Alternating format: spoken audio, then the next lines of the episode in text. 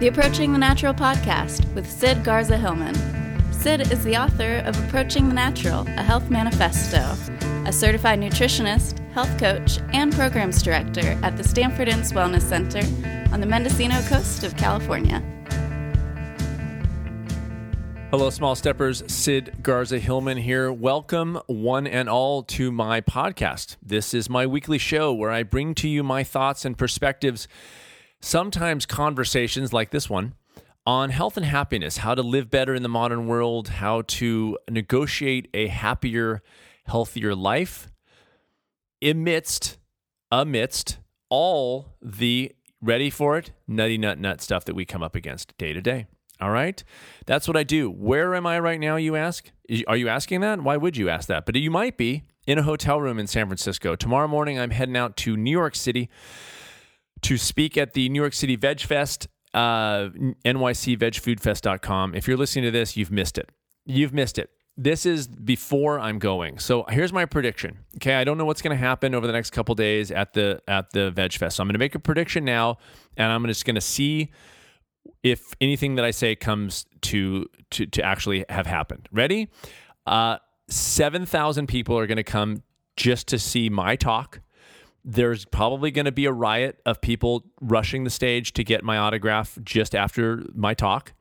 Uh, they will break down weeping. People will have uh, just spontaneous uh, visions th- right during my talk, and I will. People will throw uh, coupons at the stage for free minivans. That's my prediction. I don't know if that's going to happen. I think that's in the realm of possibility, but I don't know. I don't know, and I'm okay not knowing. But it'll just be interesting to see what plays out and how much of that stuff comes to light. I don't know. Amazing, isn't it? Um, I'm going to pop back in at the end of the episode with a few quick announcements. Uh, but I want to get right to this interview. This was a guy, and still is because he's still going strong, named Bill Sycalik. I met him in Marshall, Texas, a couple months ago when I was speaking at the Marshall Health Fest. And at my talk, I was getting ready to get going on, so it's kind of hooking up things. And this guy shows up and he goes, somebody goes, here's the, he's doing the AV. And he point to this guy. So in my brain, I go, that's the AV guy. He's the guy that's doing the AV. He's hired by the the festival to do the business of that. Turns out he is on this amazing trek of running a marathon in all 59 national parks. He is was volunteering at the Veg Fest because he's just on the road. Doesn't work for the Veg Fest. Was very incredibly competent, and you'll know why because he's got a great background of management consulting and all these kinds of cool stuff. He's just got a great story. I don't want to give it away, but I immediately was like, this is the coolest thing ever. We got to chatting over the next few days, um, talked a lot, and and it's very cool. And I just was like, I'm having you on my podcast. And you, you'd think it was because of all the cool things he's doing. Really, it's because of the tent that he has that he sleeps in that is on the roof of his car that takes him about four minutes to put up, and it's it's mounted half on the roof of his car, half not. And I'm obsessed with this freaking tent. Um, anyway, we had a very good conversation and went very deep. Uh, you know that I'm I'm all about people taking on their lives, living the lives that are more true to them and and and more about who they truly are. How that manifests in uh, any person's life is going to be up to them, but there's a through line. There's a through line of somebody saying it's time. I talked about it last week. This is it's time to make this change. Whatever that is. And um, for Bill, it was stopping the routines that he'd been doing for years and saying this is and being open enough to say this is my next chapter. And it's very cool what he's doing and i wanted to tap into that and we did. So i will leave you to this interview with bill Sycalik um, and and let you guys hear this really cool conversation uh, running the car, runningtheparks.com is how you find him, but he'll talk about that at the very end. But running the parks, so he is a is a very. We go to his history and everything, so I don't even need to do that here. Okay, enjoy this interview with Bill Sycalik. I'm going to pop back into the end with a few interviews. Uh, sorry, with a few announcements. You guys are great. I hope you enjoy this episode. See you at the end. Um, but but thank you for being here. And Yep. um, so one my first question I, I had for you right out of the shoot was was it always your dream to run audiovisual at a Veg Fest? Was like when you began? Like, was that your was that your whole thing? Do, do you know what? Um, that was that was an exciting opportunity for me because I thought that honestly, when I got there, that I would be carrying boxes and just helping schlep things around, and I was happy to do that. I had about four or five extra days, and uh, she, uh, what I saw was a hole. Mm-hmm. And it just wasn't the the the facilities, particularly the bigger ones, weren't being managed properly. Yeah. And not that wasn't to to um, either one of their faults, like uh, Amanda or uh, uh, Ed. Ed. Yes, sorry, uh, but they they just had other things to do, yeah, and yeah. so I just sort of jumped in and and uh, she said to my you know I was very flattered. She said this was the first year that she didn't have a breakdown. Uh, uh, and, I mean, a physical, like a like an emotional breakdown, like, like crying. Yeah, she goes. Yeah, First oh. year, I, I've not cried. Wow. So she said a... everything went pretty smoothly, and I was yeah, I'm, I'm I'm glad. I'm hope I'm glad I was able to contribute, and I hope I can do it again. I guess that's a certain mark of success when you don't cry. Right. yeah, that's like if I could have just one race where I just don't cry, then that would be a good. Then I guess that's a good success. I guess a yeah, good yeah. success. Did you, oh, did you cry during your race? No, I did not. I, I actually, the, actually, the first year I've got teary because in the beginning when I was like doing the beginning of the race announcements, it was just such a um to see it happen for the first time and to see it actually become a reality was very moving to, to only to me. But you know, because yeah. it was just a, it was just a year a year in the making and a lot of stress and just like is this going to happen? And then seeing runners toe the line was like, oh my gosh, this is the coolest thing ever. You know, so well, I was uh I I, I get teary when I see people finish. Yeah, that's, there a, there was a few of those too.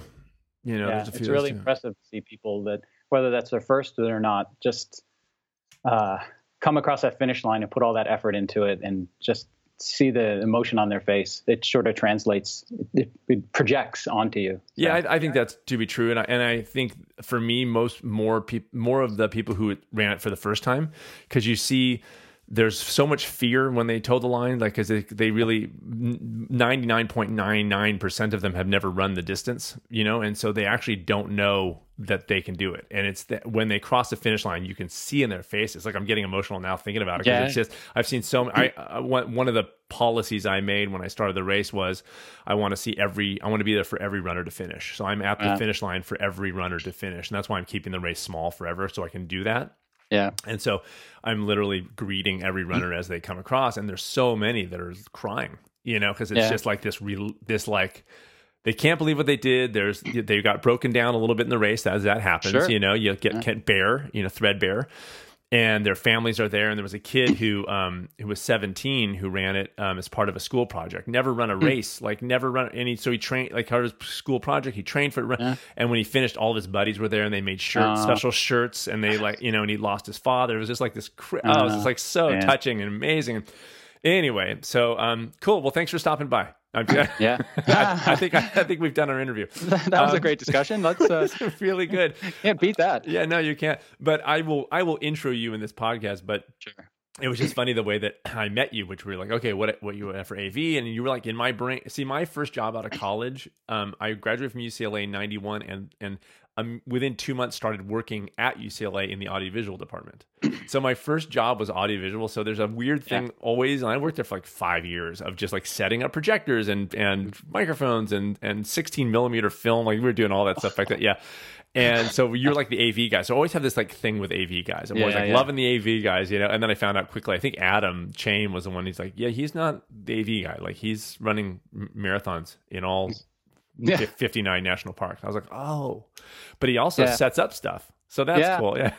So I was I was there to help out, you know, and it, it really sort of what happened is my background is management consulting, and so that and it was it was typically sort of managing big projects. I did IT projects in the past, and when I saw the hole, I just sort of stepped into it that and went, a, "Okay, I'm going to run this now, or yeah, I'm going to run parts of it." Yeah, you definitely have a certain. I mean, you have a very I'm I got this kind of way about you. There was no like I don't I don't really know what I'm doing. You were just you it looked like you were full on salary staff like you know. And so with that said, let's let's jump back. Obviously your story yeah. is um is very interesting to me in terms of I relate everything to, to I, I so you're doing this thing that's a, a real in the world thing and we're going to get into that mm. but for me in terms of how i relate it to my podcast and the people that i work with and, and that follow me is is this little what that was that little that little spark that said i'm making this mm. break. And for some people it like you you really made a break which we'll get into. But for other people Yeah. the break is sort of internally and it's like now i'm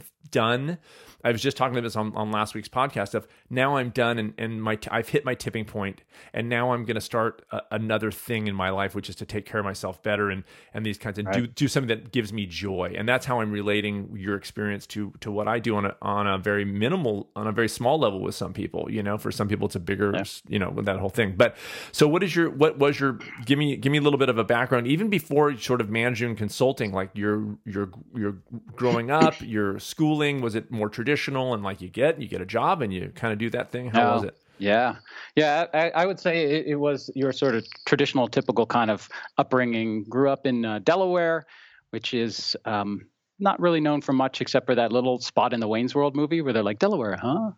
uh, and uh, went to uh, you know your standard. Uh, I actually went to Catholic private schools growing up because uh, my parents believed that that was a better education, and in many cases it was. Uh, I went on to college because that's what you do. Got a finance degree. Uh, a few years after that, uh, after working for a little while at a big bank, got an MBA because that's what you do. And um, uh, I've been working since then in uh, various sort of consulting or managerial roles. And uh, uh, it, it sort of wore on me after a while. in what So- way, in what way Yeah, well, what I was realizing after um, it's taken a while. You think I would have figured this out sooner, but it um, it wasn't fulfilling. It was I was doing work for other people or c- big companies, and while I enjoyed working with some people, often the politics got to be a little bit oppressive or just you know seems that it's unnecessary and uh, I just didn't. It just wasn't fulfilling. It didn't. It didn't. I wasn't growing personally or professionally in a way, and that I was that I was happy with. Um, you know, working for big companies, and it was when I say big companies, I'm like J.P. Morgan Chase, yeah yeah, yeah. IB, IBM, General Motors was our client. You know, Right, right, I right. worked for the federal government for a couple years, so can't get much bigger than that yeah and uh, I was always moving on for the next job. And the next job is in this location, great, I'll move. It's a step up. The next job is in this location, move is a step up. And every time I made that step up, it didn't and, and you this is a common theme that you'll hear with people that have ended up making changes is it didn't it didn't really add anything. Mhm. it didn't okay if i get that next promotion i'll feel better. If i get that next job i'll feel better. If i live in a different location i'll feel better. And i just didn't. And uh, it took me a long time to to build up the the I guess it was the courage to actually make a change, and uh, that's where this kind of project came to. Now, do you do you feel like you have? Were you born with some sort of? Did you move when you were a kid? A lot, No, we didn't. just Delaware. Yeah, we well we moved there when I was seven, and then after that we were in the same house. Like, because I, I I hear a little tinge of wanderlust. You know, like you kind of liked the new job, but you also were totally okay moving to a new location where there was probably a certain sense of adventure around that. Yeah, I always moved to cities, and I came out of uh, undergrad, lived in Delaware for a while because the the bank had a, a big facility there. But then after that, it was um, going to New York City for grad school. Then Mhm. I lived in Romania for two years, Wow. doing a volunteer program. And then I came back and I lived in D.C. And then I moved to Detroit. Then I moved back to D.C. again, and then I moved to New York again. Mhm. So it's always been these sort of East Coast big urban areas that, Uh-huh. You know, uh, on the surface of it, don't have a whole lot of um, natural space and and greenery. And it took me a while to realize that that was missing too. Yeah. What were your What did your parents do? Uh, my dad worked. You'll love this. My dad worked for uh, a company that specialized in, in frozen and fresh meat. Okay. So they would get the big trucks in there. They would break it down in his his plant, and then they would uh, truck it out to the restaurants and the stores in the local area. Cool. So we ate steak four times a week. Yeah, I bet because you had all that access. And what about your Yeah. mom? Uh, nurse, registered nurse. They're still and they still doing. Are they retired now, or what are they doing? No, my dad is retired. My mom passed away in 2008 Uh-huh. from lung cancer. Okay. Okay. Um, and so did they instill in you this kind of sense of like, Bill, you're going, we want you to get out of here. We want you to explore. D- Did they? No, to be honest, I think that was me wanting to. Um, I don't want to make this sound harsh, but Yeah. not be like them. and they struggled a lot financially growing up. Um, neither one of their jobs were particularly high paying.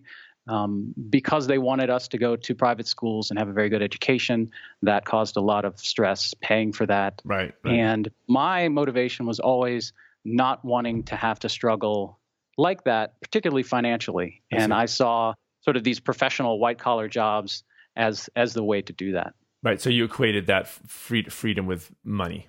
Yeah. Okay. So we'll get into that yeah. a little bit later because I, I, think big cities. I think yeah. So you've sort of changed your your tune on that. Although you were, I'm assuming, making pretty decent money. And did you did you when at what point did you realize? Yeah, so I'm making more money now, but I don't. Mm. But I'm not getting the feelings that I thought were going to come come with the money. Yeah, it it's only recently. How, to be how honest, old are you? I kept 45. You're 45. Wouldn't it be great if yeah. you're like I'm 21? No. no, I like to tell people when they they they they hear about my project, which I'm sure we'll talk about. They go, uh, "Wow, how old are you?" And I go, "45," and they're kind of get gassed. You know, this is not a, a 24 year old or 22 yeah, yeah. doing a gap year right after college. Yeah, you know, yeah. I've I've had a long professional career to this point. Yeah, that's what's that's what's interesting to me because it, is you know that I, I, I don't know in my own brain and just in in like I said in the podcast and the YouTube channel stuff I'm I'm in the it my you know my focus changes over time you know I'll be focused on one thing and, and more right now recently it's been more on the tipping point thing that, that what is that mm. little switch that's the the yeah. thing that in it, and I think sometimes the switch what I was talking about recently is that the more aware you are of your life, the more engaged you are, you can actually move that tipping point up, you know, because you can kind of squash things down for a long time. And that tipping point just doesn't happen for years sometimes until finally you're just like, and, and you know, hopefully at that point it's not too late kind of thing. But I think I told you about Sam um, Pol, uh, Polk, the guy, the Groceryships guy. I don't know if you ever looked him up, but he had a very similar yeah thing with you. And I had him on this podcast too of you know, just working in that way and making a ton of money and all this kind of stuff. And then just boom, you know, just very stark. And I think it's a good way to look at the people like you and Sam who make a, a pretty, from the outward view perspective, a pretty stark change but then say, okay, well, that's amazing. And then now, how do we relate that to somebody today just going to work and saying, I think I'm at my tipping point. I'm not going to necessarily quit right. my job and do what you're doing, but I'm ready to. There's things that are going to happen now that are big to me, and that yeah. that's an that's an interesting thing. So I guess I want to know when did it become conscious?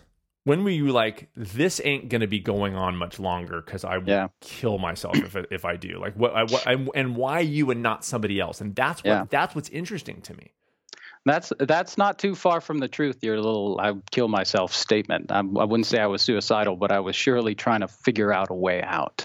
And you know you all like it's like all the options are on the table. But the, there was always that fear of if i make some sort of drastic change I could wind up financially strapped and in the same situation as as uh, often some of my relatives.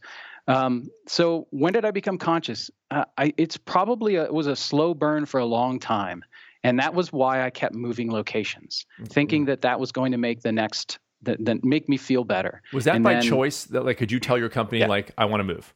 No, I got new jobs. So they just kind of came. Companies. They would just oh new oh really? But you were looking for new jobs. Yeah. Ah, got it. Okay. So it yeah, wasn't like a, it wasn't like a consulting firm that you then worked for this company in this place and this company in this. You actually changed jobs. No. Right. Every yeah. every how many years on average? Uh, the my longest tenure was with IBM, and that was five and a half years in two different locations. So mm-hmm. I worked in Arlington, Virginia, for a while, and then I worked in Detroit for about three and a half years. Uh, all the rest of the companies have been uh, between two and four. And is that typical for the field? Mm, it varies. I don't think it's it's atypical for consulting, um, and because uh, a lot of people look for for different roles. Some people don't like to travel. Some people do, and mm-hmm. so yeah, you know, it may be a little short, two to four. Some people stay five and and move, but mm-hmm. uh, it's not too too unusual. So in theory, when did you finish your MBA? How old were you? Uh, 2001. So 15, 17, 16 years ago. Yeah. So you've moved four or five times. Yeah. Yeah. Okay. So that's a lot, and you're packing up. Yeah. yeah. Um, and do you keep yourself in a minimalist kind of framework? Like you don't have. A, I mean, I've seen your car. I don't know yeah. if you have stuff in storage. Do you, store stuff in like a mansion?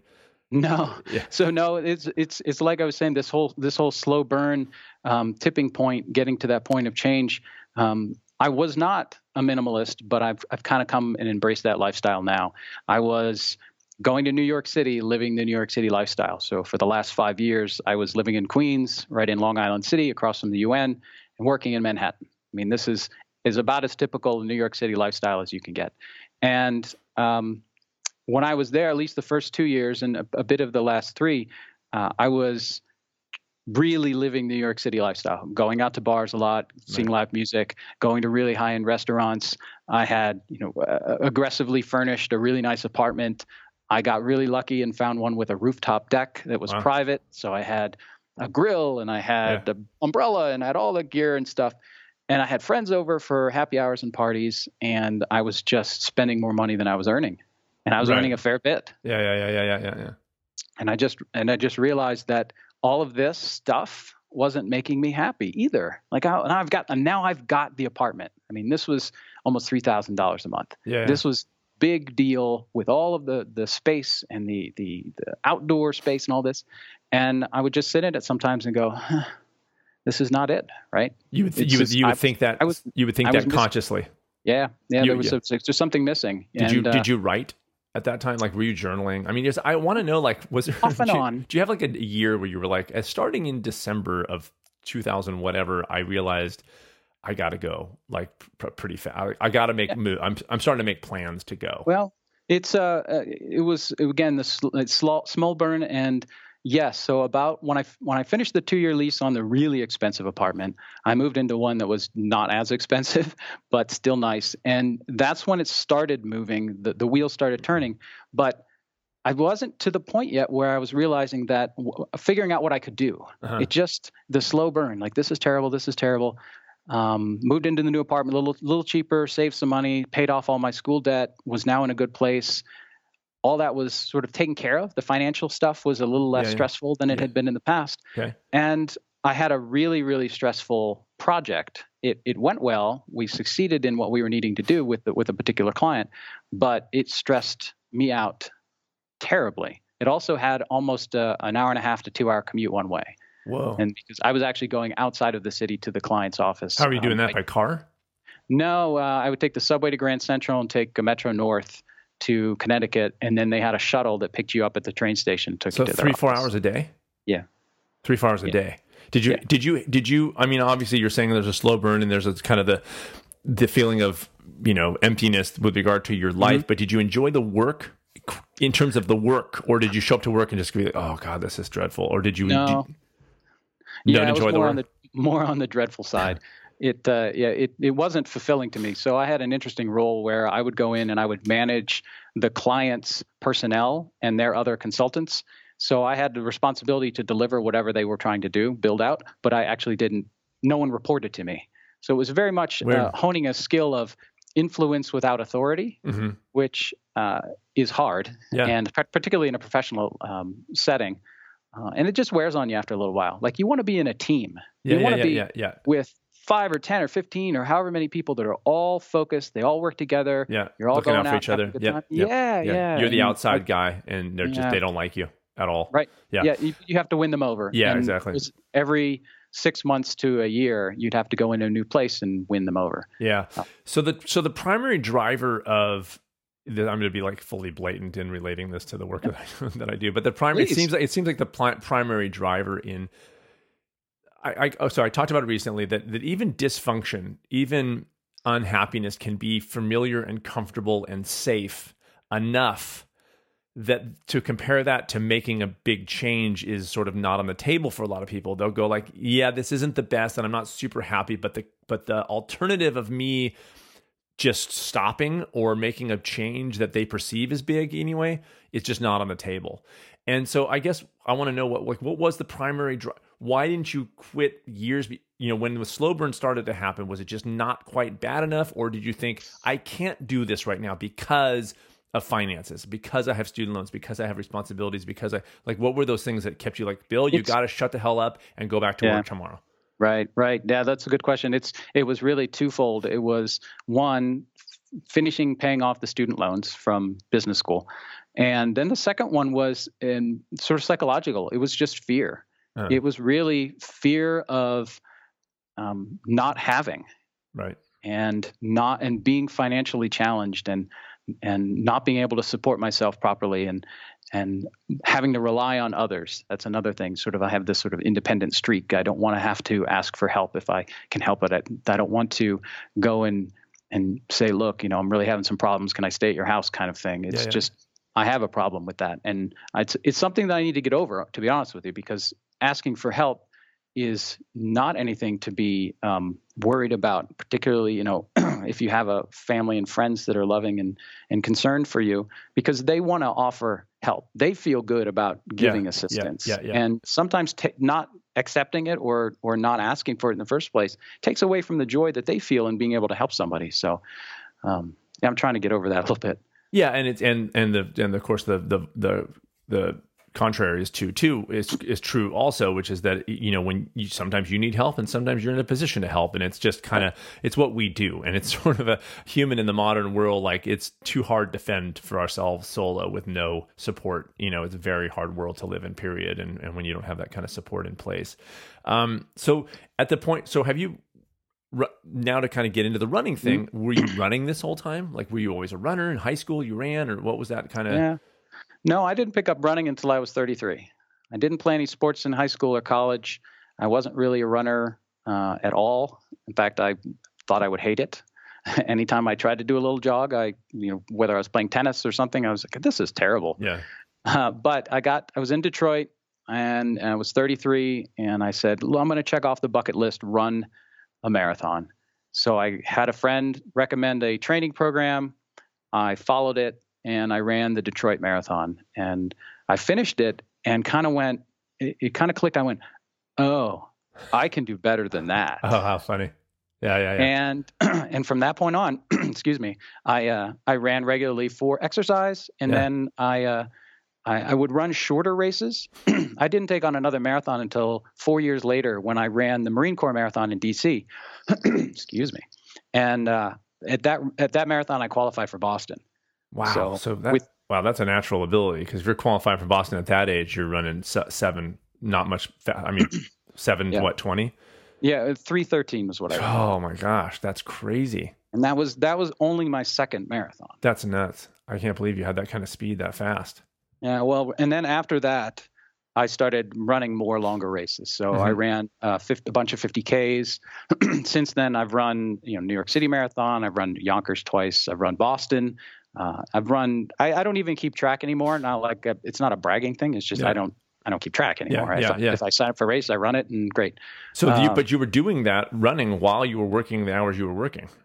Yeah. Mathematically, that works out. See how I did the math in my brain. But yeah, yeah in, in your quick. years before you cut it, you were actually like doing the commute, but you were also getting in runs. So now you had something else besides work that I'm assuming yeah. gave you kind of uh, relief sometimes was a stress reliever, is what That's what I'm saying. Yeah, and a little bit of perspective. Do you think that that yeah. played into a little bit of time on the trail or time on the road, thinking and and and bringing that stuff out? I don't know. I'm totally begging it, but did you like? I mm. I find myself I want to run, and when I'm running, I'm thinking about things. I'm sort of more conscious now about how I want this not to be happening as much longer. No, interesting. Um, no, I would think I would. I to be honest, I think I, I used the the running to not think about anything. Interesting. To really not think about how I felt about the, the stress of the work, to not feel about how to solve a, pro- a, a problem at work, uh, because I, I didn't want to have to deal with it. Yeah, so yeah, to go out on the run, doing something where I'm relieving stress and, and getting outside and moving,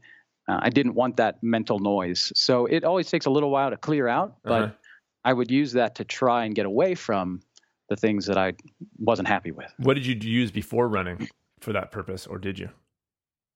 Uh, I'm not sure I did. Partying. Yeah, probably. Yeah, yeah. I mean, I'm not for real. Um, you know, actually, uh, to, let me let me go back a little bit and actually think about this uh, because that was Detroit um, early when I started running, and I used to play music a little bit more than I do now. And I had a friend in Detroit. We used to get together at least once a week and uh, play, and we also played out at uh, a couple local bars and um, did some bunch of open mic nights. We were uh, the Brothers Slim.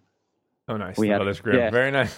The Brothers Slim. no, I got it. No, I got it. I got so we had a we had a good time, and and that was kind of my outlet when I at least I, when I was in Detroit, and then I played a bunch in uh, New York. I played a couple of open mic nights there too, but uh, it wasn't it wasn't a, a, strong enough diversion for it to be sort of my own outlet. Running was more important. Yeah. Um, what do you play guitar? Yeah, play Nice. guitar and sing. Nice. Um, so at what point do you then start? You got the running in place. You're still doing the work, and the burn's happening, and you're kind of over it. But you've now you've got a little more finances in order. You got your student loans Yeah. paid off, and you're kind of things are a little settled. So what?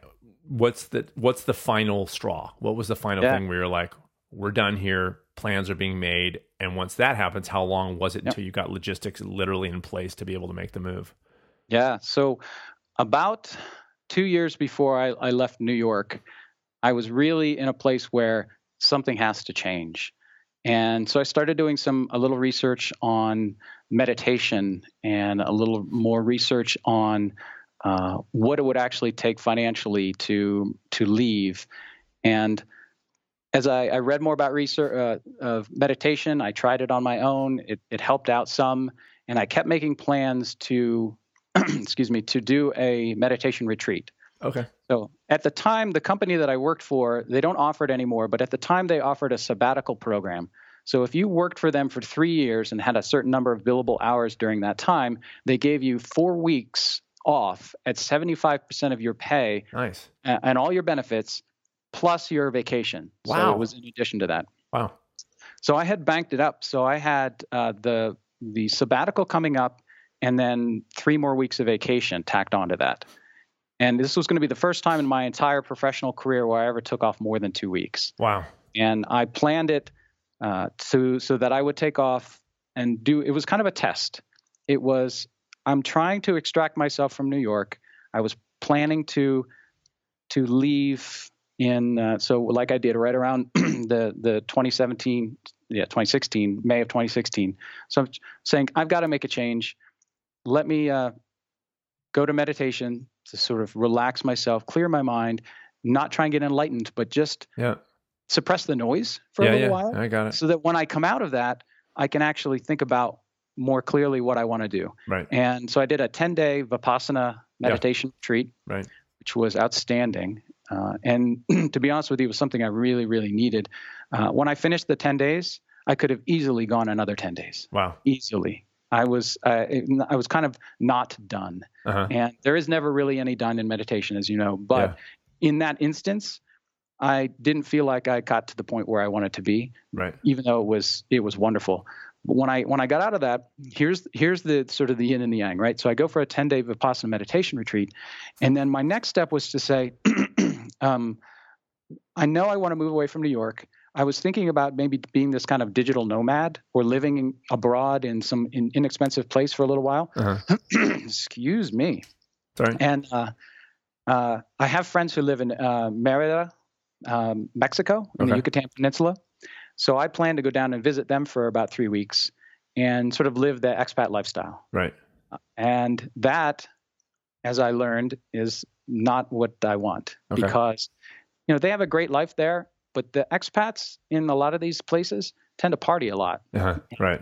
you know and i and i realized when i came out here it's meditation retreat party land Yeah. know, Yeah. and- Yeah. Yeah. Too much. Too much to was- do. yeah what was beautiful is that i recognized that's not what i wanted Yeah. Yeah. because I was, I was really thinking about i'll do chiang mai right i'll move to thailand and and do this and i have been an expat before and I've, i'm fairly well traveled so uh, i thought that's not what i want Right. And when i came back again still having the clarity from the the meditation i really said well, what do i want to do I, I know i want to leave new york i know i want to leave this this job uh, i need to get closer to nature because i miss that a lot the, the there's just not enough green space in new york and so i said i'm i'm going to make this this change and move to, to colorado Okay. move to the Denver area. I'm going to quit my job. I'm going to have, I'm not going to set up anything before I get out there. I'm going to take a little time off on my way to maybe see the country and do that cross country. I'm doing air quotes, the American cross country Sure. driving trip. Sure. And it didn't, wasn't compelling. It just wasn't enough. And I read that it was the 100th anniversary of the National Park Service. And I thought, oh, maybe I'll see some of the national parks on the way. Okay. So there it starts. So this all, that's where it you, starts. yeah. So your brain is already like in the what am I? How do I plan? Do you have money in the bank enough where you're like, I'm just going Yeah. to show up in Denver and just sort of rent a place, and you don't even know what you're going to do there? No job, Right. just like I don't know. because I don't want to do the job that I was doing in Denver. And um, even if I was to work for a company that's in the space I'm interested in, Mm-hmm. doing the same job I was doing before, I don't think would be fulfilling. It's Yeah. something what I'm trying to move away from. Yeah, yeah, got it. And I, it, it took, it was funny. It took me getting to a point where, you know, I had seen a therapist for a little while and I was just not in a good space. And I was making these active steps to try and get out of that space. And the meditation was one of them. And that was, that was a great thing. And then coming back and saying, I want to move, that was another, another point. And having the financial situation to where I could take a little time off and, and figure it out. Did you do all seven weeks at that point?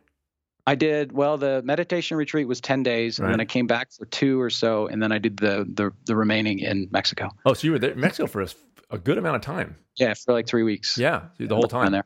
Yeah. So that's five weeks.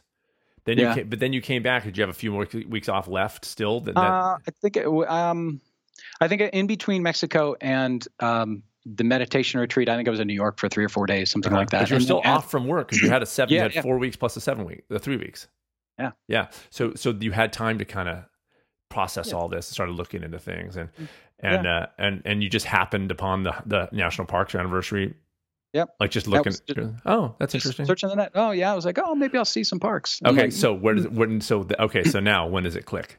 Yeah, it, it what happened is I said that wasn't even that wasn't compelling. Seeing the parks is exciting, and I and I encourage everybody to get out and see them. Yeah. But I thought, well, what do, what do I like to do? Well, I like to trail run, and that would get me closer to nature, and in the parks, not just at an overlook seeing them, like really in and feeling them. Yeah. And I thought, well, you know, if I'm going to do this, why don't I go big? And uh-huh. I am not. Somebody asked me if I was a risk taker in the past, and if you just look at the trajectory of, of my life and what we've talked about it to this point, not really. Yeah, yeah, yeah. Like I've I've moved in, you know, very sort of logical, incremental steps, Yeah. location wise and professionally. Yeah. And I said, no, I'm not, but I'd like to think I am now going forward because uh, I decided that hey, if I'm going to do this running in the parks, I'm going to do all of them, Uh-huh. and I'm going to run a marathon in all of them Right. and I'm going to really just see if this is if this is something that that that I could achieve within a reasonable amount of time. And um, I uh, I like to promote the idea of possibility, and you do as well. And uh, I knew it was possible, like in my mind, because I'm a runner and I've seen a lot of other people that have done amazing feats of of running endurance. I knew running 59 marathons, even if you did one a week, Mhm. completely possible. Like no no, this, that's been that's not an issue Right. um, I I didn't know if I could do it, but I said I'm going to give it a shot. Yeah. You know, I think physically, hey, if they can do it, I can do it. Right. Did you did you 100% when you had that little uh, spark of like a marathon in every 59 national parks did you have a moment of like where you of clarity where you were like yes this is the thing Yeah, I it was it was this is I looked online to see if anybody else had done anything like this, and th- there wasn't really anything that that was similar. And I thought this is where I can um, a break away from the job and the location that I'm that's not feeding me. Mm. I can get closer to nature. I can go on this amazing trip to see our wonderful country and all that the diversity it has to offer. wow, excuse me, man. well you run that many marathons run that many Yeah, well. marathons you get a little choked up there's, no, there's just no getting around it Excuse me, it's That's dry right. here in Denver. yeah i know he's in, so just so you guys know bill's in denver and just texted me pictures of super duper snow and it's mid-may and uh, three feet of snow was it Yeah, there's three feet of snow in Estes Park, Colorado, which is where basically where we ran the the marathon at Rocky Mountain National Park yesterday. it's crazy and he went you got up to 10000 feet that must have been a hard how long did it take you to do that 26.2 Uh, a little over seven hours. Yeah. You were with We had a- other people? We I have one other guy. So this is a great. Um, my friend Ron Peck ran the very first marathon with me in Acadia National Park in Maine. Oh man, that's so cool. He- Yeah, he flew out to Colorado to visit his sister because he hasn't seen her in a little while, and he scheduled his trip to coincide when I was going to oh be my here god, that's, aw- that's awesome. So That's we had a awesome. we had a blast. He's a he's a three hour marathoner, Uh-huh. and he's super fast. And he he he pulled me along, even though uh, he's not doing a, a ton of trails and hills because in Maine he lives in Maine. It's it's not that it's not that hilly. Uh, but we had a blast. We had a. It took uh, a little, like I said, a little over seven hours, and that included, you know, uh, we stopped at the mile 17 because his sister was there to uh, to refill water and do Yeah, all yeah, that. yeah. yeah, but That's uh, so it was cool. great. That's Yeah. amazing. Okay, so back in it. So you so you you kind of do your thing and you go like when does the website get built? Like did you do all that previous like before you started like okay, this is happening now. You you you, you were ready. You you you legit you shut down everything. You closed your apartment out. Did you have to break your lease? No, no, it was good schedule that the lease was ending in May. So you So- just and you but you put in notice at your work. And they Yeah. said, "Oh, oh, you mo- which company are you moving on to?" You're like, "Um, yeah, National National Bank? No, National No, National Parks. Yeah. No, I put in the I The put in Bank the, of National the- Parks.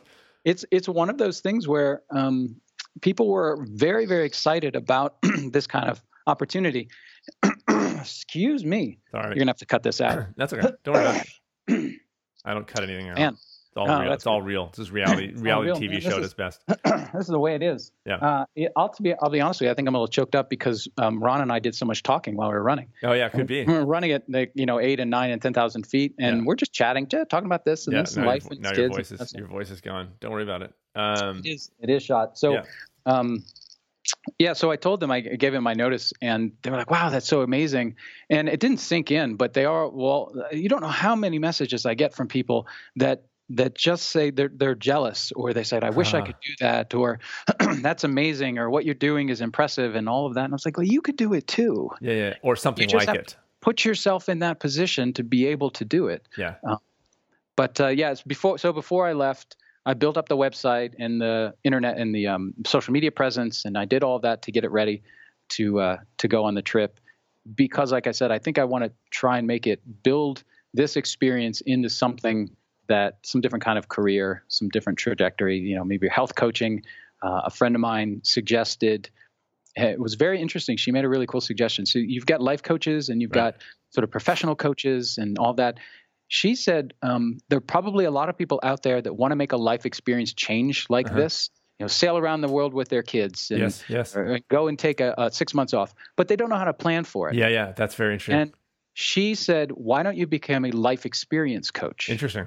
That's a really I good. went, oh so Yeah, yeah. you know i could help people because logistics is something i'm good at and yeah, your manager. planning Yeah, and working people through how you would go from right now to two years down the road being ready to pack up everything Make in your break. house and take a year of sailing around the world with Yeah, your yeah. two yeah.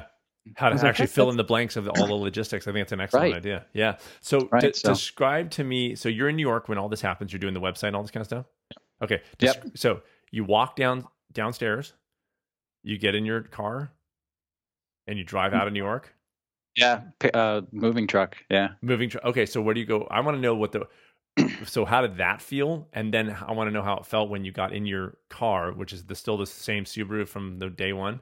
no no i bought the subaru after the the uh, so when i left new york it was in a moving truck i took the very few things that i still owned to my brother's house in eastern pennsylvania Okay. And what I've done is I sold everything I could in New York or donated it, and the rest of the stuff I gave to my brother. I have very, very little at this point. Yeah. What's in my Subaru, and then what's in a small corner of a spare bedroom in his house. So you So- so, you left his house to embark on the actual adventure. Yeah. Okay, that's Yeah. what I want to know. You go bye to your brother. You get in your car, and then Yeah. you, do you go like? Was there a holy crap moment? Was there like okay? It's really interesting. I, you know, I'm I'm really enjoying this discussion, by the way, because a lot of other times we don't talk about this stuff. We talk about the plants and the running and all Oh, that. yeah. which we may get into, but this Yeah. is great because um, I think about this stuff. And I would say for the first, so I've been doing this about 11 months. I think for the first literally six or seven. So it, it took a while and, and maybe into the eighth month even. Um, I kind of treated it like work. Uh huh. Yeah. Uh huh. It was working the logistics, finding out the next place to stay, pa- mapping out your route, talking to the rangers, and it wasn't stressful necessarily, Mhm. but it wasn't. I wasn't getting the. Um, it wasn't maybe as joyful as I expected it to be, Mhm. and uh, it and uh, and I as I thought about that, and I write a little bit about it as well. That transition from having that structure and being in a corporate job to doing this, and and that stress that you have in that sort of mindset and thinking takes a while to break away from. And Oh, it, for sure. So my my story, um, just real quick, because I had a very similar thing, was when I was working audiovisual.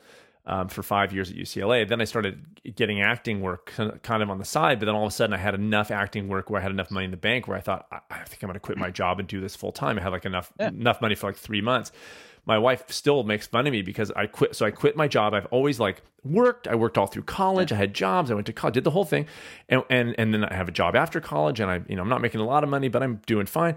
Then I quit, and now I'm an actor, which is the least scheduled thing. There's many days you don't have anything. My agent would call yeah. maybe sometimes three times a week, then sometimes no times a week. Um, but the beginning days out of that, and it lasted for a few months. I had I I wrote literally wrote out a schedule every day. Okay, up yep. at up at eight o'clock, run for a half hour, come back. I literally had a coffee like a, on my she goes you had a you have a you scheduled a coffee like you can't just make yourself yeah, a cup yeah. of coffee? I was like coffee at 10.30 that's when i will take a break. And it took me like a while to just let that all fall away you yeah. know? And it was that, that we get programmed of the of the break of the partitioning of our days so heavily that to and a lot of people do this. My dad has a hard, a hard time being retired because he was in the military and then he was in the airlines and it's like what oh, what do you do when you don't have somebody saying you have to be here at this time it's a weird and you want to be productive but you you know so i totally get what you're saying it was like okay now i'm not working but this is now my new job and i'm gonna just like i'm gonna dive into the logistics and the planning and then at what point did you kind of let let that kind of fall i mean you have to do that because you still have to plan things but yeah. it must be a lot different and a lot more f- liberating now than it was when you started yeah yeah, yeah, it totally is. So yeah, I love that schedule. Yeah, you had to program spontaneity. So the exactly right. here, right after that, that's when I'm going to be spontaneous, the, and then I'm going to have lunch. Yeah, yeah, then, yeah. I'll be spontaneous at three fifteen for yeah, fifteen exactly. minutes. Yeah, yeah, it was literally like that. It was. It was so weird. It and it's taken a long time. I think particularly for people who um, have done it for a long time. Like I've been a professional, you know, manager for a long time, and uh, that's what I've done for 10 to 12 hours a day. So to break away from that took a while, and it's still with me. You know, mm-hmm. obviously mm-hmm. I have to do the logistics and things, but um, I am trying to be a little bit less structured and rigid, and a little more flexible, and a little less uh, having a little bit more spontaneity. For for instance, in the early parts of the trip, I was very regimented about knowing exactly where I was going to stay in the next few days. Okay, got it. And now it's to the point where, you know, I start driving and I'll find a campground on the way. Uh huh. And just like, I'll stay here. I'll stay here. Right. Yeah, yeah. I'll look at the, I still look at the map and go, all right, well, I've got 12 hours to drive. I want to drive seven. I'll look around there. Oh, there's campground there. Okay, fine. I'll, I'll figure it out as I'm passing by. I'll stop there, or maybe I'll go on another two hours because I feel great and I'm yeah, listening to podcasts. Yeah, And Sid is inspiring me, and I just drive for hours and listen to his voice, and it's so soothing. But isn't and, it great uh, how you're more in touch? It's so great because you've made the transition where you are doing the things you're still doing, but you're doing them in a much more engaged way. Then now you're checking in with yourself and saying, I don't maybe want a cup of coffee at 10, 15, you know, perfect. I want, want, you know, and that, and that's the, but oh, do you think like you have to go through, I don't know. I feel like you have to, for some people, for me, for sure, you have to get through that before you can get to the next thing. It would have been, uh, it would have been very almost unproductive for me to jump right into not having a schedule at all. I probably would have just done nothing. Yeah, no, small steps, right? Yeah, yeah. yeah. I mean, that's totally. the thing, right? You kind of you got to get there to get you got to get to A, B to, and you got to get to A before you get to B, and that's just for yeah. me what it was. But that's very I, oh. I, I, totally keyed into that when you said I had schedule. I was like, oh, it's been there. Yeah, yeah. No, I I totally. I totally don't think I could have jumped. That it would have actually caused me more stress. That's what I to think. early on to have things just be completely free flowing. Right I would have it would have it would have caused me stress. I'd have felt like a little bit more like I was back at my job. Yes. Yeah. And so I spent the time making sure that I had some things regimented out, but it starts to you start to realize that you know you're not going to die no one's going to die no uh-huh. one's going to get hurt you know uh-huh. you're, you're going to have a place to stay you know you have a tent it's fine yeah yeah yeah, yeah. Th- that kind of regiment focus on regiment is not uh, it, it's not necessary. Yeah, well, and you've you've like I, I use the word liberation because that's how I see it. Yeah. You've, you've, liberated yourself from the the sort of what really wasn't you and it was you for so long but now you're doing the things you, have transitioned and i think that that's really exciting. I, I mean that's what that's what turns me on. I just love that stuff because it's like how do you process that and get through it? And you got to buckle down and get through it but with your eye on the ball which is this is just to get me to the next thing that i think is more me which is not being this regimented. So anyway cool. And but still productive. Obviously you're doing yeah, this yeah. amazing thing. So so let's get into the um to the nuts and bolts of the national parks marathon project. I mean, it's incredible. Um, talk about it a little bit. And so you you're you just finished 42. Yeah. When I saw you in Marshall, Texas, you had finished I think 37 or 38. Yeah. Was it uh, I think it was 37 Was 37? because I went and did. So the the give you the, the quick background. So the the project is to run uh, 26.2 miles in all 59 U.S. national parks. I started on June 18th, 2016. Mhm. I've been doing it full time uh, the entire the entire time, with the exception of a short three week break in Portland, Oregon, to help some friends there. And I was actually a little tired, so that was actually really good uh, timing. Um, and so when I saw you in Marshall, Texas for Health Fest, which is a fabulous place to go and see, uh, it was 37, I believe, because I was going from health. I was driving from Marshall, Texas, all the way to Florida, wow. and then Is that- doing. I didn't know you did that. Oh yeah, yeah. When I left Marshall, Texas, um, the Monday morning, I was driving all the way to Florida. So Wow. there were th- there are three parks there: uh, Dry Tortugas, and Everglades, and Biscayne. Okay. So I did those three parks, and then uh, so I guess must have been 36 when I saw you. Okay. Um, and then I f- drove uh, up to Philadelphia from Florida, and flew out of there to Virgin Islands National Park. Okay, that's when I and I, we we were emailing when you were in Virgin Islands. Yeah, Yeah. yeah, that was great. I bet that That's, was um, great. St. John, the island of St. John, 60% of the island is a national park. And it's one of the things that's so amazing about what I'm doing. And for me, it's, it's uh, when you go and you run that far, Uh-huh. you see so much transition and difference in, the, in nature. Right, right. And Virgin Island was a great experience because you start in what looks like Great Smoky Mountains. And you're going, how's this a Caribbean Oh, island? right? island. Yeah, yeah, yeah, yeah. Yeah, and then you're running and you hit some sort of palm tree kind of things. Like, okay, this is what I expected. Yeah, and then you run on some more, and there's literally desert and cactus. Is it really? I'll be damned. yeah, it's very bizarre, and you know I've got pictures of it out on my website. And it's had you not had I not done sort of that kind of distance and that kind of uh, time, you know, you can go on day hikes and things, and I, and people can do that's great. I, I encourage it highly.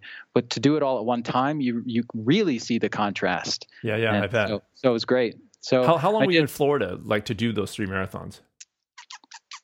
Uh, three weeks. So you try to do one a week at the Yeah, most. Yeah, that's do you about. run that's do you, do you run in between? Like do you run daily? Like so go out for a few miles? Uh, I uh, for a little while I tried to, but what's happening is I'm I'm fighting some chronic plantar fasciitis in both you are. feet, Oh wow. and so the more run, the more running I do, the more it hurts. Yeah, yeah. So three to if I do short runs, three to eight miles, somewhere in there, Yeah. in between. Um, but uh, yeah, so the more the more that I run, the more it hurts. Yeah. So. I try to stretch and foam roll and do all the kind of recovery things, but right, right. the extra running since since I'm focused on this project, that's sort of my main goal. So Yes. if it means rest for six You- days and you then run, and rest Yep. for six days and run, totally got that's it. what I'm that's what I'm doing. Totally got it. Uh, So um yeah, so you're at 42. yeah. So you are at, so Rocky Mountain. Would you? So I I, haven't- I can't do the math because it's too. I don't have it in my head right now. But you started in June, so you haven't even done it. A, a- it hasn't even been a year. Yeah, it's coming up yet. on a year. Um, but you're almost averaging one a week. By the Yeah. time June 18th rolls around, you will you, you're going to be approaching 49. Yeah. It's 50? possible. Yeah, Yeah. that's amazing. Okay, so most importantly, you're coming out this way, but I couldn't find the one we had talked about. Maybe me meeting you somewhere to do one, but I looked at one. It said Auburn and Friends or something. There was a, and I cannot find that online. Yeah. no, so uh, I, I sort of put in the schedule sort of where I'll be. Um, Auburn, I have some friends that live in Auburn, and I need to stop by their house for a few days to pick Oh. up some things I left there. Oh, But I thought it was a. st- I was. I literally was like, I'm looking up Auburn State Park, Yeah, Auburn I'm National sorry. Park. That's all right. Uh, sorry, there are the, there are two national parks in California remen, remaining. I've Okay. done all the rest of them: Okay. uh, Sequoia and Kings Canyon. Okay. Okay. So I'm. so gonna- I'll swing swing by Auburn there when when I'm in the sort of in the area. But that's the one yeah, that's closest to me. But I want to. I'll, I'll see about Sequoia and St. Kings Canyon and see if we can if I can make that happen. Yeah, and then if not, if uh, I, again I don't have a schedule, I'll drive out and see you. We'll go we'll go running on the the Mendocino 50k course. That'd be great. That'd be awesome. Actually, that'd be super fun. I would love to do that. I would love to take you out on that. Okay, and we'll just call it a national park, and it'll be sixty. Yeah, yeah. It'll be sixty. It could be a national park by the time you get out here. It it well, I don't know right now, but you know, so what's the so the website for people to to see and to your vlog and your photos were, are great and I'm obsessed with you. Okay, anybody listening to this, please go and you got to have better pictures of your tent on your site. Oh, there's not there's not a lot. I looked it up. I think I found it on the one of the reports like NBC did on you or something like Yeah, that. And and I saw the tent. I showed my kids. I was like, you got to see this tent. Um, and and it, you had it set up at Marshall too. But but Mm-hmm. um, get just get a few shots of the tent up there for me, so then the right. listeners can check that out. Okay. Yeah, Um, so the website. it's uh, runningtheparks.com. Okay, and then as far as like social media goes and stuff. Yeah, Twitter. Twitter's the oddball. It's Run the Parks. Okay. But uh, Facebook, if you search Running the Parks, or if you go to Instagram, that's also Running the Parks. running and then Bill and I'll and, you know they'll I'll put links to all this stuff too. But Yeah. so your experience in the national and and, and you were, we were talking a little bit before we, we we became live on this recording, but you you have I don't know if this was a, a, a mission of yours in the beginning of this project or it, or if it has become, but conservation of the parks was that uh, um, a mission in the beginning, or now that you're running it, you're realizing there's some disrepair or there's things that need attention and you want to draw more attention to the Yeah. parks. this this whole project has been an evolution because you know we talked about I came up with this idea to run in the national parks and the idea was just sort of kind of hey promote going out and seeing the parks a different way or also promote making a change and that kind of was generally the message but it's it's become a little more refined as I've gone and run 42 national parks so it really encompasses three things sort of uh, possibility, which we talked a lot about already, Right. parks, the national parks, going and seeing them and and conserving them, and then plants because I'm I'm doing this as a vegan athlete. Right, right. Um, but on the conservation side, the the, the parks, uh, I do see more and more as I'm visiting these parks where they have a huge backlog of uh, maintenance. They have uh, problems sometimes keeping the trails maintained, although Right. they really do a fabulous job. But they're they're very often uh, understaffed right, right. um, both on the, the the interpretive ranger side, which are the people that do the educational programs, and then also on the maintenance and the law enforcement side. Uh, it's uh, it's it's unfortunate because it's not a very big line item in the budget, Right. and these are such places of of physical and spiritual renewal. Um, one of the things that I talk about is that you could take two people that hate each other for whatever reason it is, but just absolutely loathe each other, walk them to the to the Grand Canyon and have them look over that, Mhm. and for that split section. Sec- second, while they're looking out into this Grand Canyon, this beautiful, vast, amazing natural place, you can't hate anybody. Yeah. you and you could be standing right next to that person and you are just so enthralled and, and immersed in that beauty that all of this is irrelevant. And i think um, in our in our sort of culture and society right now getting out in nature is often tough for people. They don't do it often enough. Right. and you know you promote it a lot as well and i get to to see how much happier and friendlier and nicer people are when they're out on the trails and you're just sitting somewhere near a tree and and looking at a mountain vista or even a beach at like St. John, uh, you just feel that stress, you know, go out of your body. You feel more relaxed and and and at the same time, counter to that, which is interesting, you feel more energy. Uh-huh. Right. It just fills you, Right. and you you walk away and you go, ah, that was great. Yeah. Yeah. Yeah. So, but you yeah. do it not like a, ah, that was great. I'm tired. You do Yeah. that was a great, like, wow, and I could jazz. Yeah. I'm energy. so ready to go and, and tackle the world. Yeah. but yeah. you have to do that periodically, and and uh, uh, it really makes a big difference. Well, I, I'm, um, you know, what your your story is super inspiring, and um, and it, what I've been thinking about a lot about you, even from the moment that I met you in Texas. I was, you know, I told you right right away. I was like, I have you on the podcast. It's very cool. And then as I started looking more into what you did do, are doing and what you did, it's um, it's incredible, and I think it's a really good story for people to to hear and and understand and and hopefully apply it in some way that fits for them in their lives, but um, I just think it's super cool. I love that you are now in a place where um, I think you've. I'm. I'm going to put words in your mouth, but I think you're oh, much more okay with not knowing now your future, and, I, Mhm. and I really like that you're kind of in a good place where you got, you're not going to die. You're you're okay. So Yeah. it's not like you're in a you know in a horrible place, but at the same time, you've sort of reconciled your own head with. I don't have a perfect plan right now. Now I'm exploring, and Right. and I think that that's what's really inspiring to me, and what I want for the people who who you know who listen to what I have to say um, is you don't have to necessarily quit your job like you did, but you can do things in your life to to get to the point where you're open to new adventure and to new experience and, and and see where that goes. You don't you have no idea where that's going to go. You right now you've got this thing, but when 59 rolls around, You don't know. And that's such a cool, excite. It's not a bad thing. That's a great thing, you know? Yeah. And, and, and you're open now to new information coming in and conversations that you had like with your friend to say, what about a life experience coach? Like that's a new thing. And you're not Yeah. regimented enough where you don't even, you know, come across those kinds of things. It's very cool to see what you're doing. So I, I, I wish you all the best. And, and I really, uh, I'm serious. If it works out on a weekend, I would love to just drive where, wherever you are and, um, and run, run one of the parks with you. O- Only because I mean, I'd love to do the Mendo thing too, but I haven't spent a lot of time in national parks. So it's, it's be Yeah. great, great for me to just, to do, to experience that with you. And because you have to do all the legwork, I can just show up like a bum. you know what? I would be so happy to to have that because one of the things that I'm promoting, and if you do look at my website, it's about um, precipit- uh, participation. I want people to join me. Right. Uh, I have uh, there's there are limits on the national parks, like how big the, the group can be and all that kind of things. But uh, to get a few people out that want to go and run 26 miles in a national park, it's so much more engaging and enjoyable to share nature with people Right. as well as well as some solitude by yourself great but when you're out with other people and you're just like wow look at this or how you experience it it's just so much more rewarding to share it with people and and uh, I've been able to do that uh, for a number of the parks but it's always it's always great to uh, to have people with me so Yeah. yeah, let's make it happen I would love uh, to do it. And I, I just make the point that if anybody is interested, they can go to your website, runningtheparks.com. Um, and get in touch with you that way. But I was like, "Oh, you're fa- you're too fast," and you were like, "No, no, no. This is." Uh, so I want to make sure that people understand, like, you're not trying to Yeah. do time. You'll take as much time as it needs. There's no rush, which is cool. Um, no, so no these are not races. These are just joy runs in the national parks, and Yeah.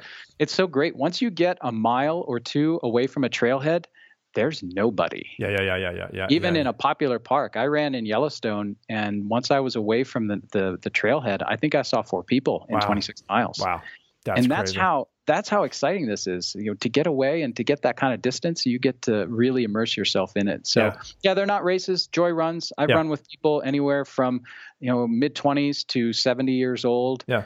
and we run whatever the pace the the slowest person is because we stay together and we enjoy it Oh, that's so cool. Well, I wish you all the best, and and we'll keep in touch, and hopefully we'll hook up on either here or or in Sequoia or Kings Canyon, and we'll figure out how to make that happen. And thanks so much for this opportunity sid i appreciate Phil, it great it's great to- talking to you Great to chat with you. All right, awesome. Thanks. Good luck.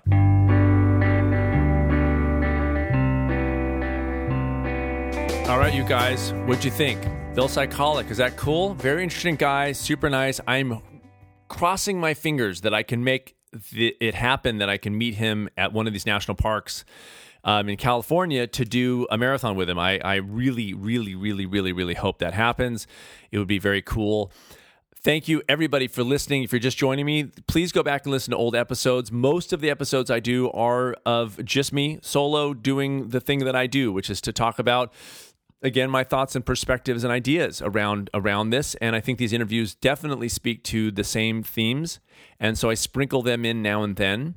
To find out more about me go to sidgarzahillman.com that really is like you don't need to muddle your brain. Sidgarzahillman.com is where you can buy uh, approaching the natural podcast merchandise including my infamous nutty nut nut shirts.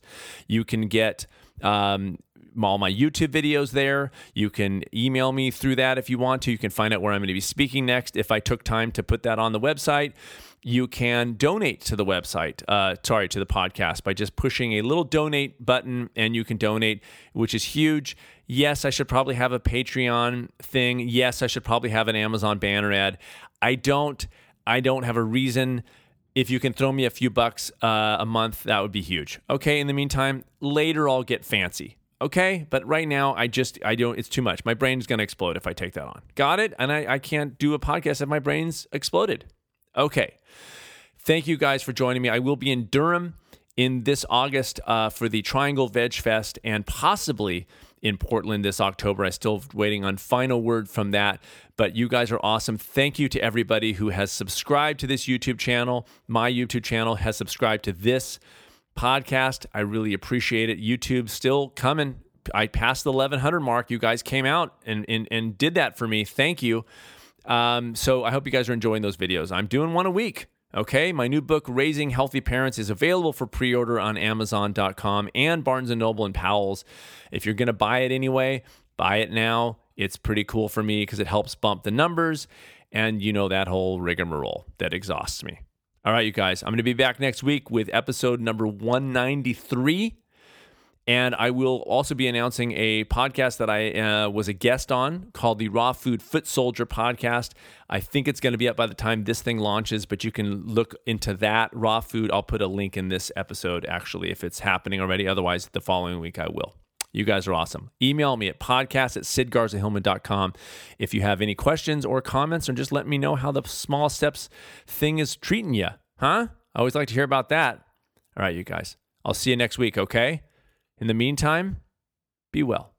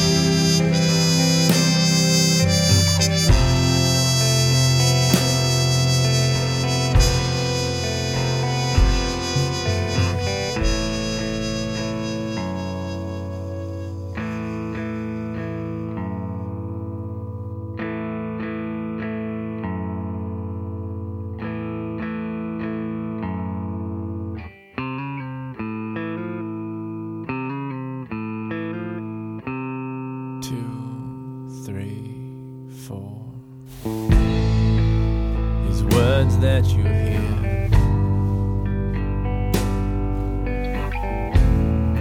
don't come from my head. I'll decide never to let weakness rule me.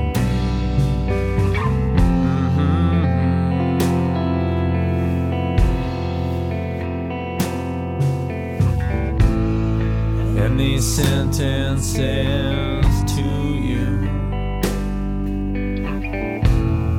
They are lined with half truths, made to be bigger than than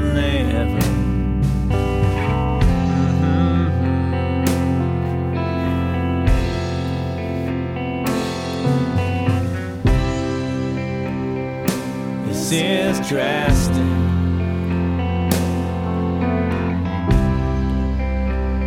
So drastic. Sometimes I feel so ripped apart. Sometimes I feel so hard.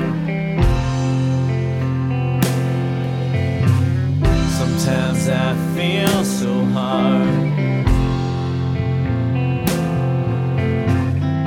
Sometimes I feel so hard.